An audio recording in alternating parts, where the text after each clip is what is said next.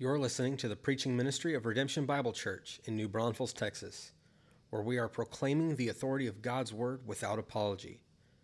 We pray that this message will be a blessing to you as you seek to worship Christ, walk with Christ, and work for Christ, all to the glory of God. For more information about our church, please visit redemption.bible. Thanks for listening, and we hope to see you soon at one of our upcoming worship services. Once you have it, turn in your copy of God's Word to John 15, 18. We're picking up where we left off uh, last week in John's Gospel, uh, John 15, 18. And as you're uh, uh, turning there and finding that in, in your Bible, you remember when you came to Christ? And, and do you remember when that happened? Was everybody super excited about your newfound faith in the Lord? They, I mean, maybe some were, right? Maybe some were already following Jesus. Some who, who, who loved the Lord, maybe they were really excited, and maybe others were a little cool to the idea. And there was probably some that were not so uh, super excited as you began to experience the joy of following Jesus. Maybe there was even some unexpected blowback in your life. Or maybe it wasn't just uh, the moments when you first came to Christ, but now you've been walking with the Lord for, uh, for years, maybe even decades, and you can remember those moments along the way, or maybe you're even in one now where you've grown in some of your convictions about what it is to follow Jesus, and you realize there's some patterns in your life that have been hindering your fruitfulness things that uh, you, you've now had to make some changes as God uh, realize that, man, this is not necessarily a sinful thing, but it's become a consumptive thing, and now it is hindering your uh, growth in Christ and the fruits of the Spirit there. You know, for me, like there's one of those moments was there's a point in my life where it's like really steeped in football, knowing all the stats and multiple fantasy leagues and thinking and reading about all things and watching games around the clock and apps going off and alerts about all the news and came to realize like this was squashing my joy and love and peace in the Lord and, and towards others and had to pull out from that. Remove all the apps, remove all the things. And honestly, there were some people like that weren't super excited about that decision. Yeah, not because I'm anything great, you know, in fantasy leagues or things like that. But following Jesus comes at a real cost. And so, as we come to the upper room, now Jesus is preparing his disciples for what life in following him would look like.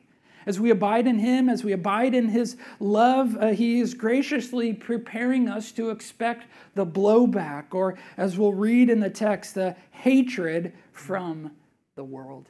And so hopefully you found the text in your Bible. Let me just read it for us. We're going to pick it up in 15, 18, and read actually through 16 4. Listen here as I read. This is Jesus speaking, and he says, If the world hates you, know that it has hated me before it hated you.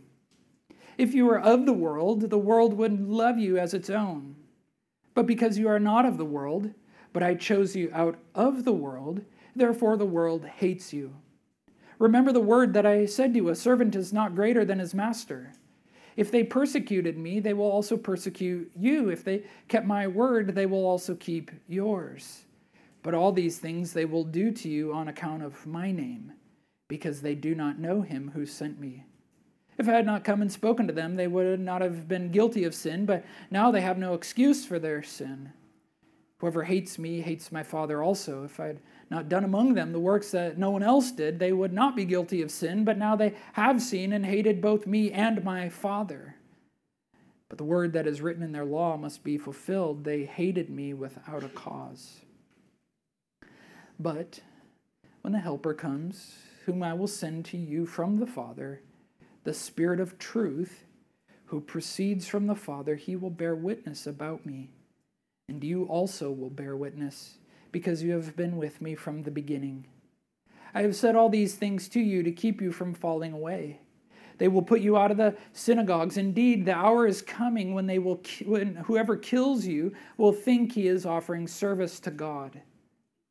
They will do these things because they have not known the Father nor me. But I have said these things to you that when their hour comes, you may remember that I told them to you.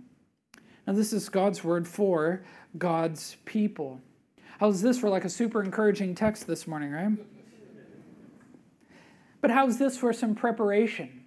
as Jesus is about to leave and depart his, uh, from his disciples and in this life, he is uh, wisely and graciously preparing uh, both his disciples and us for what is to come. Not everyone will be excited about your faith and about your growth in Jesus.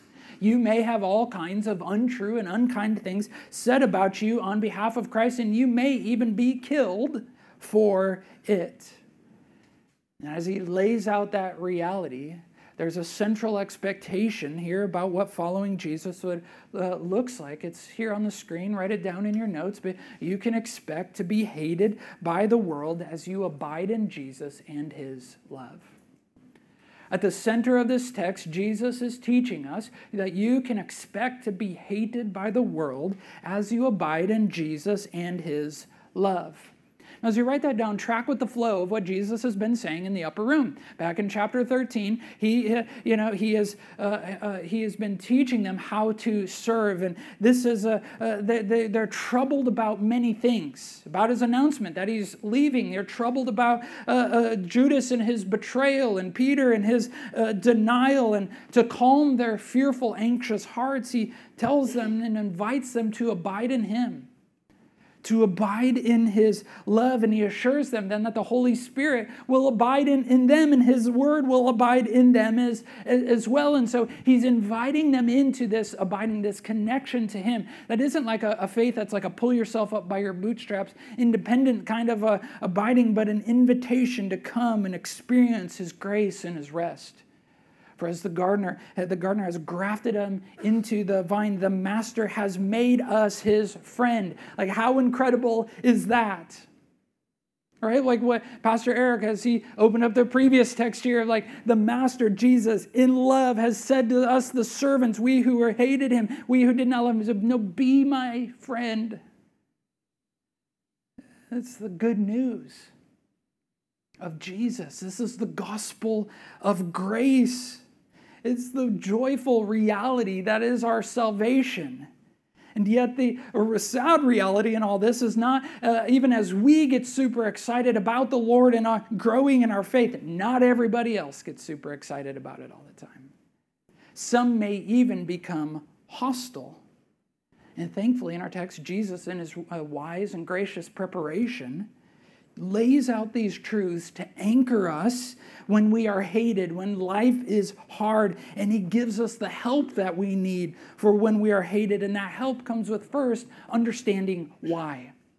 Why does this even exist? Well, why, why does the world hate us? Well, write this down is because Jesus was hated first and foremost.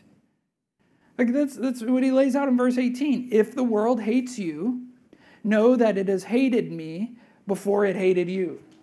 Jesus hated first and foremost, more than even us. He is hated. But why? Why does the world then hate Jesus? Maybe that's the question we need to ask. Uh, why does the world hate us? Why, why well, Jesus is hated. Well, why does it hate him? But even as we let that question hang for a moment, we should have a right understanding. Well, what is the world? Who is the world? Like, who is in view here? Well, it's, it's the Greek word cosmos, and it's it, it like there's kind of multiple renderings of it, but it means like the order and arrangement. That it, it means the totality of all things. Okay, and so in John particularly, or you see this word in your New Testament world, it is referring to the uh, the sinful uh, world systems the, the sinful world systems, the totality of the order, the arrangement all things, the broken, sin corrupted world and its patterns or symptoms, those or systems, those things that we would say in our language, those things that are socially acceptable politically correct or culturally trendy, the beliefs and practices that are widely held uh, amongst humanity. And these things are ever evolving right? Over time, over eras, in, in different cultures, and amongst different people, they're always uh, changing in, in what those things actually are. But one thing is always true, no matter what time frame and no matter what people uh, you find yourselves in, what is always true is that they're in opposition to Jesus and his way. They're always in opposition to Jesus and his, and, and, and his way. It, it was what is, whatever is the prevailing pattern of depravity a professor at Moody back in the day. He's from Boston, a brilliant scholar, talking about uh, is one of my church history professors, and he would always encourage us, saints, don't be normal. be abnormal, for normality is only the prevailing pattern of depravity. Whatever is socially acceptable, whatever is culturally trendy here, and it is always in opposition to Jesus and his way. And so, why? Why does the sinful world system hate Jesus? Well, the text reveals to us this because Jesus has authority over the world. His authority over the world, and sin hates authority. Our independence hates in being told what to do or what to think or how to act. Jesus has authority over the world. He has the authority to take people out of the world. He has authority to set people on a different uh, trajectory. See, he, he starts to lay this out. He's like, if you were of the world, the world would love you as its own, right? If your life, if you were still in the world and your life matched the patterns of the world and your beliefs uh, matched all the what is, uh, you know, the world would define as good and right and true and loving and all that, then it would love you. But Jesus has authority and has something very different to say. He is not of the world, then neither are we as his followers. He is over the world, and he chose us out of the world as we have submitted to his authority. We've been saved, he says. We're chosen. I chose you out of the world and into his family.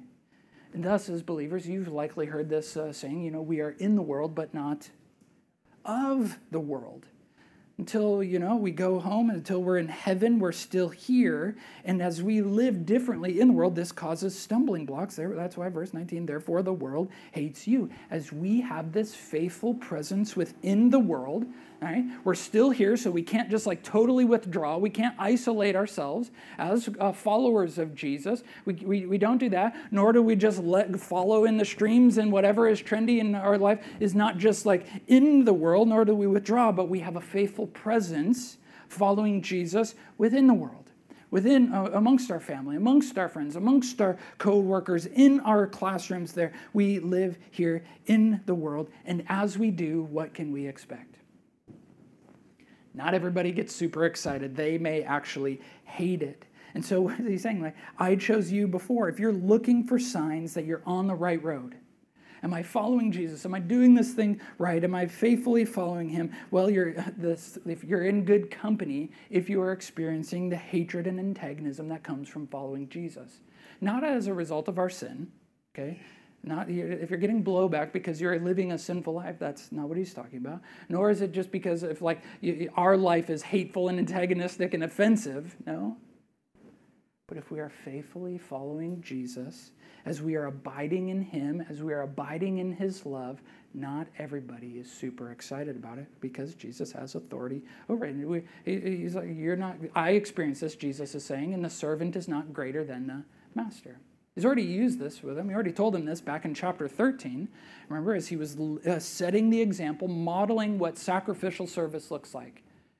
I'm washing feet. I am teaching you how to live a life. The servant is not greater than his master. And in the same way as Jesus teaches us how to serve one another, now he's also teaching us how to suffer when we are hated, right? And so, if people reject the authority of his word, they reject the disciples as well. But there's a second reason why the world hates Jesus. Not only is because he has authority over it, but write this down, it's because Jesus exposes the world's sinful condition. His life, his works, his word, all throughout, as we've seen in the first 12 chapters, as Jesus moved throughout his life, ministering, teaching, uh, healing people, helping people, he experienced this all along the way. His light shone in the darkness. And so, it's why the world hates Jesus, why they hate us. It hates Jesus. Why does it hate Jesus? It's because Jesus shows sinfulness, and it still does then through us, through our lives, through his words. And so, you know, you get to this this text here, and you're like, okay, well, they know they they do not know him. They, he exposes all of this. His life showed them that they are guilty of sin. You might be asking a question. Maybe you've been reading Romans lately and you're wondering, like, well, how does, like, verse 22, they're not guilty of sin? If he hadn't come, well, Romans 1 says all men are not without excuse. How could somebody be not guilty of sin? Well, the point that Jesus is trying to make here is that his, like, how much more evidence, how much brighter can the light show with Jesus right there in the flesh? He his life his coming actually exposed their evil. His shown light shone so bright there was no hiding not even in like the the the, the false light of the pharisaical system. And so even as we too as our light shines as the light exposes others and we get the blowback the reviling for jesus and this the sad reality is instead of hating sin as it gets exposed the world hates Instead of sin, they hate Jesus. They hate the Father, and thus they also hate any who follow him. You, maybe you've experienced, you know, as you say no to sin in your own life, as you say no to following cultural trends, as you say no to redefining uh, what God calls good uh, as evil and vice versa, as you, you know, make decisions, just simple things like, hey, I can't work on Sundays, as you make choices to guard your time so that you can prioritize the Lord and his people and serving uh, others, you know, others don't always understand. I think it's foolishness. Paul would write this, 1 Corinthians 1.18, that the gospel is foolishness or folly to those who are perishing. But to those who are being saved, it is the power of God. And so as Christ comes, his uh, life, his words expose the sinfulness, the sinful condition in us and in the world. But that isn't what oh, the only thing that Jesus came and showed as he came to live on this earth, is it? For what else did Jesus show? What else did his life demonstrate? What else was exposed as Jesus came? The love and grace and mercy and forgiveness of the Father. See, juxtaposed against the world's hatred in this passage is the Father's love in John 3, right? Like you know this, what does John 3:16 say? For God so loved the world. Like turn over there. I want you to see this. See how, how incredible this is. Just go backwards a few, few pages. John 3. You know the, the passage, but even though we have it steeped in our memory, the familiarity of it may have lessened its impact. The world hates the Father because it shows sin. And yet, what does God show in return? For God so loved the world that he gave his only Son, that whoever believes in him should not perish but have eternal life. For God did not send his Son into the world to condemn the world, but in order that the world might be saved through him. Whoever believes in him is not condemned, but whoever does not believe is condemned already because he has not believed in the name of the only Son of God. See, this is the world that he sent into, a world that was already condemned for its hatred of Christ, for its hatred of God. And God, in great love, sent the Son who would be hated to save it. So, in Christ and coming, he showed a way of following, a new way of life. Even as he exposed sin, he showed a way for forgiveness, a way to be freed from sin's penalty, a way to walk in the light, right?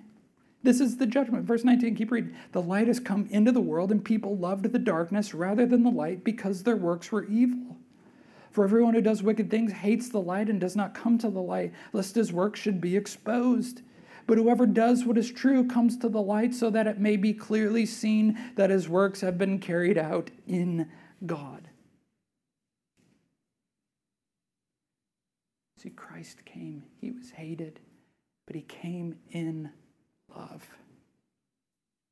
In all of this, Jesus has been teaching the disciples. It's not as he, though he gets to John 15, he's about to leave in a few hours, and he's like, oh, yeah, by the way, life's going to get really hard when I go.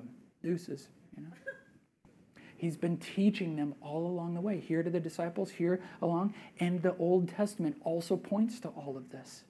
This isn't like new information. This is galvanizing information that Jesus is giving them as they are about to uh, uh about to to go. Verse, back in, in chapter 15, he's like, "This is what they've done. They've hated me. They've hated my Father, even though I sent him love." But he's verse 25. He quotes then from the Psalms.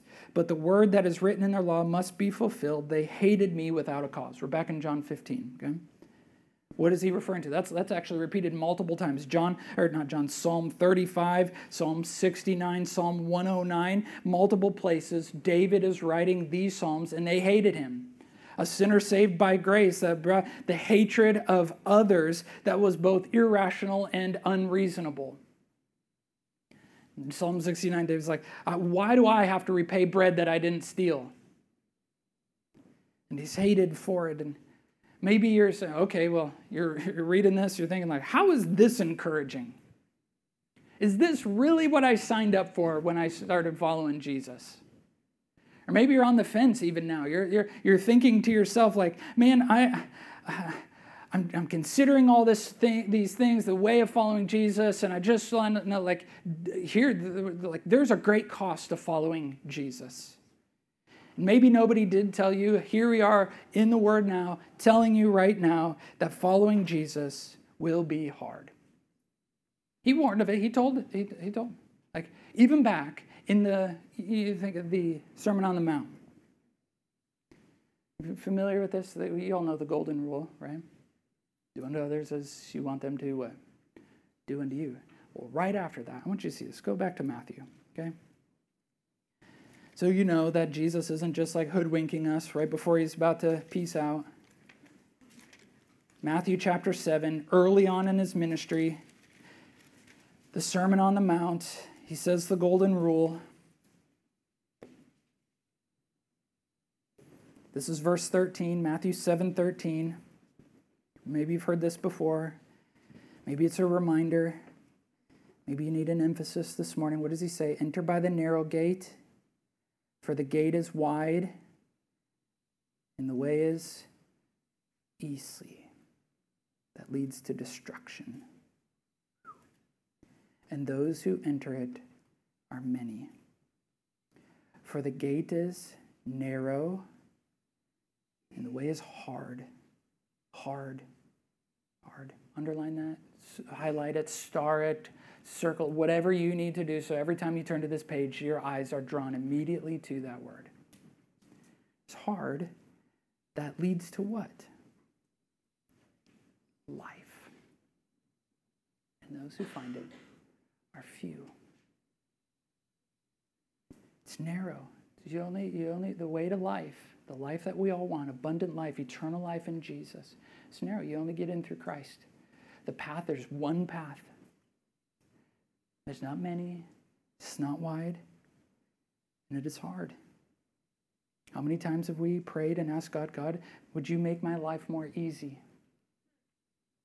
It's a prayer He will not answer because it will lead to your destruction. But the way is hard. Hard. And I get it. Life is hard. It's hard to love others. It's hard to love your enemies. It's hard to get up in the morning and abide in Christ, to abide in His love, to abide in His word. It's hard to forgive when you've been deeply wounded. It's hard to say no for the millionth time to that temptation. It's hard. It's hard, hard to live at a grace filled pace when the world is demanding a frenetic, destructive pace. Some days it's just hard to get up and wear matching clothes and remember to pack a lunch, isn't it? Church, thankfully, we don't walk the road alone.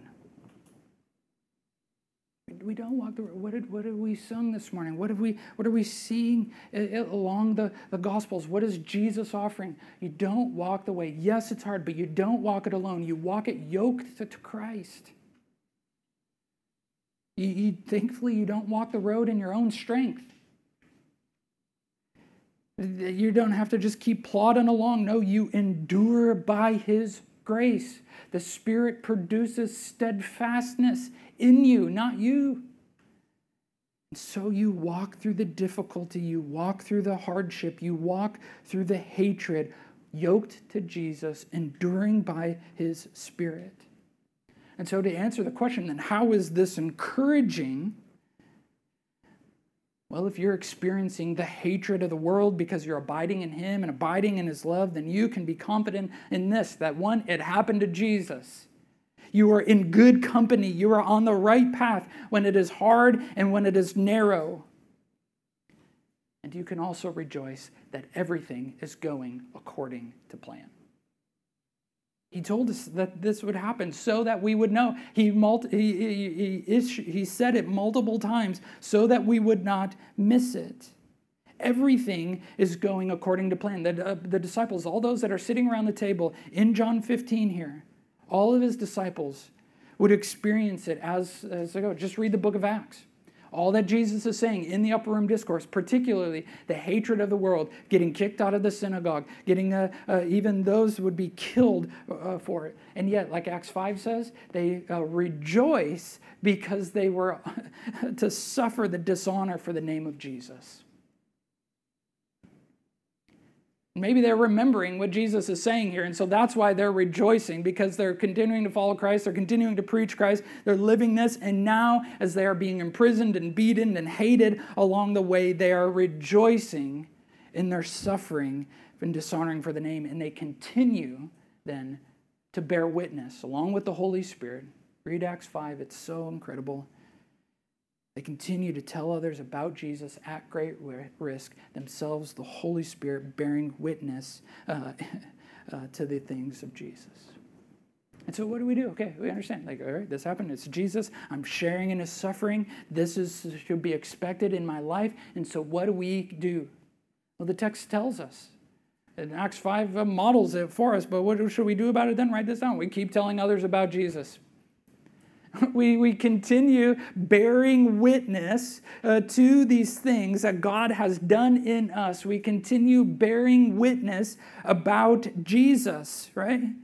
We, we continue to just in great love, with great grace, with great patience, talk about the Lord and to model even in the midst of hatred, even in the midst of hardship the forgiveness and mercy of God towards us. Because what is our tendency in conflict? What is our tendency when things get hard? What is our tendency? It's usually one or the other, right? And they rhyme. What is, the, what is our tendency? We either fight or flight, right? We've heard that before. And, and, you know, sociologists, others, psychologists say like that. I mean, that's a very oversimplified uh, way of thinking it, but it is so true. You're likely familiar. In conflict, we either lash out, we put on our gloves, and we want to punch back, or we just turn away and we run away from it. It's fight or it is flight in most conflict, and yet, this is not the way of Christ. This is not what we do. We don't just run away. We don't just withdraw. We don't just isolate, nor do we just uh, follow the worldly patterns, nor do we don't, we don't just return evil for evil. But rather, we have been called by God to bear witness to something greater. We've been called to respond uh, to something much better, knowing what we know about the condition of the world and its depravity, that it is condemned already because it hates Jesus, and knowing what we know about Jesus and his great love and his great forgiveness, and how the gospel is the only hope for any sort of change in our life or across the world or across the nations. Knowing what we know, we are compelled to something greater greater compassion greater love, greater pity, greater compassion for their lostness in the same way that Jesus had compassion on us.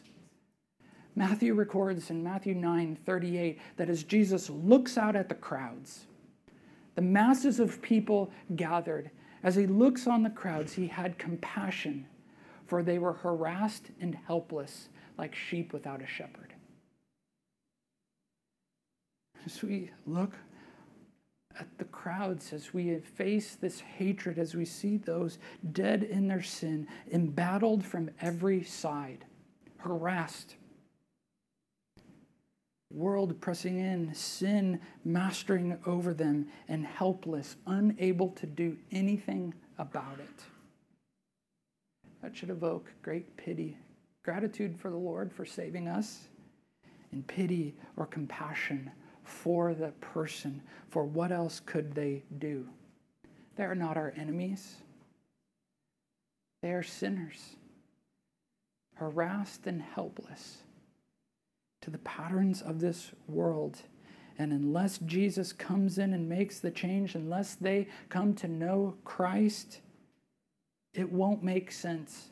They won't be super excited. And so, what must we do? We must keep, by God's grace, bearing witness to his grace of the saving forgiveness that Jesus offers in our words, in our actions, and pleading with God to open their eyes.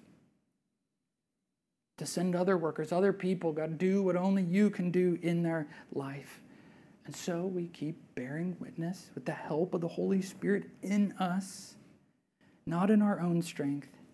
And at the same time, we keep pressing on in faith. See, the conversation really continues, it continues into chapter 13. I know we've got a chapter break here, but the flow of thought continues into these opening verses. And by God's grace, when we're hated, Jesus tells us to keep pressing on in faith. He's preparing them for it. I have said all these things to you. He's told them this before. He will keep them to the end. He said something uh, similar to this back in chapter 14, verse 29. He's like, I'm telling you this beforehand, before it takes place, so that you will believe me. So that when it happens, you know that I told you, that I've prepared you for it. And not many hours from now, things are going to get really hard for the disciples. They're going to be hated for following Jesus. You know, this is the, the, the, Jesus last night. He's going to go and pray uh, he, uh, and uh, the garden, and then Judas will bring the cohort of soldiers. He will be betrayed with a kiss. Matthew tells us, Matthew 26, 56, that the disciples left him and fled. How's that for friendship? How's the, Jesus just said in the, in the passage before this, I've made you friends, I've called you friends. And if there are any moments in Jesus' humanity where he needed the proximity of his friends, he needed the fellowship of the brothers around him, while he's praying in Gethsemane, agonizing, and his brothers are falling asleep. And then when he's being betrayed and he needs their, their proximity, he needs their encouragement, he needs their strength, and deuces.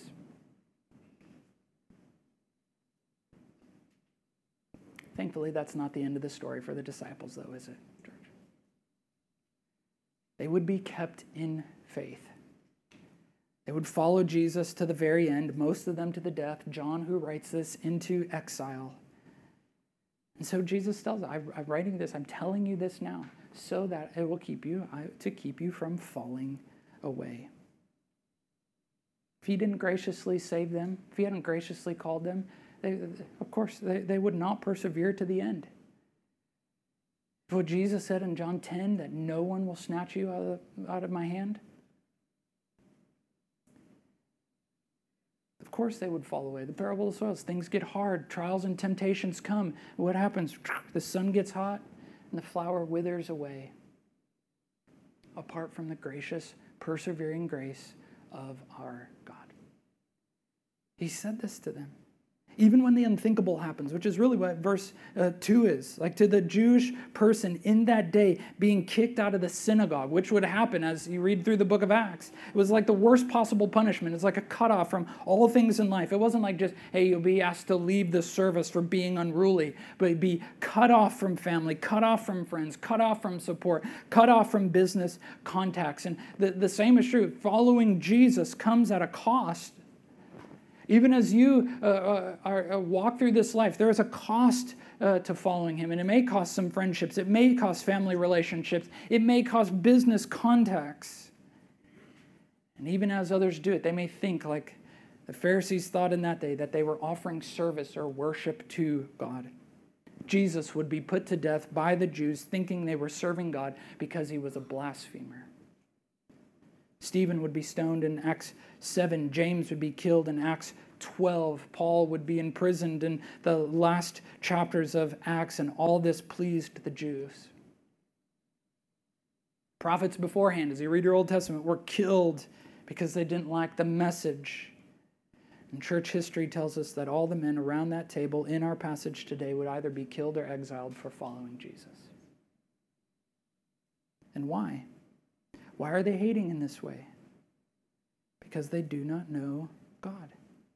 They have not known the Father, nor me, nor Jesus. But I have said these things to you that when their hour comes, you may remember that I told them to you. So, what is Jesus saying? He's saying all this to keep us abiding close. When you are hated, when life is hard, abide even tighter. Do not fall away when life gets hard. See, apart from Jesus, the hardships of life would sink us. We would abandon all faith and all hope but God. See, hard times don't mean end times. Hard times don't mean end times. Hard times means grace times. Hard times means steadfast times. Hard times means persevering grace times. He will keep us to the end. He will not lose you. He will not fail you. Christ is all that we have, redemption.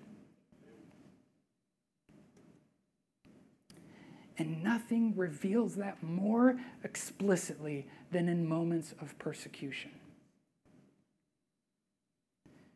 When we are being unjustly accused or whatever may be happening.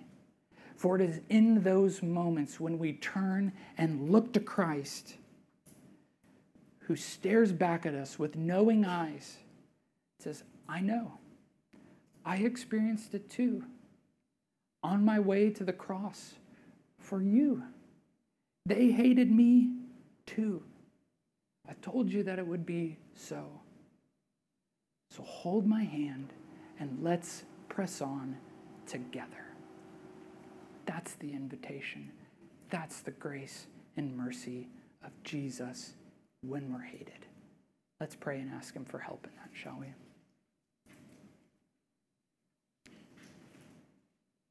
God in heaven, here we are. thankful for passages like this that give us a right perspective, right expectation of how we should live our life. And so, while it's not easy, Lord, while we maybe are wrestling through some of these things, we do just tell you thank you. Thank you for teaching us. Thank you for telling us. Thank you for helping us. And yet, uh, we want to just pray, God, for those uh, in, in this room right now who maybe are in this moment, who today are experiencing hatred hatred in, at their workplace, hatred in the classroom, hatred from a family member, maybe hatred in their own marriage. Give them the grace, give them the help, the steadfastness they need to abide in you, God. Lord, if there are any in this room, even now, who are wrestling with following you, who are counting the cost, who are wondering, is this even worth it? Lord, would you both convict and convince that yes, any hatred, anything that may come, anything that we must say no to, is infinitely greater than what the world offers. That following you is always worth it, both now and forever. And so do your saving, convincing, regenerative work even now in their heart. May all of us, God, turn from our sin and turn towards you in humility, God. May we all uh, seek to abide in you. Give us the help that we need, God, by your Spirit for the moments. Lord, the moments when our natural tendencies take us far from you. But thank you that you've given your help, God. We worship you because of it. We hail you as our King, as our rescuer, as our Savior. We worship you for your goodness. We pray these things now in Christ's name. Amen.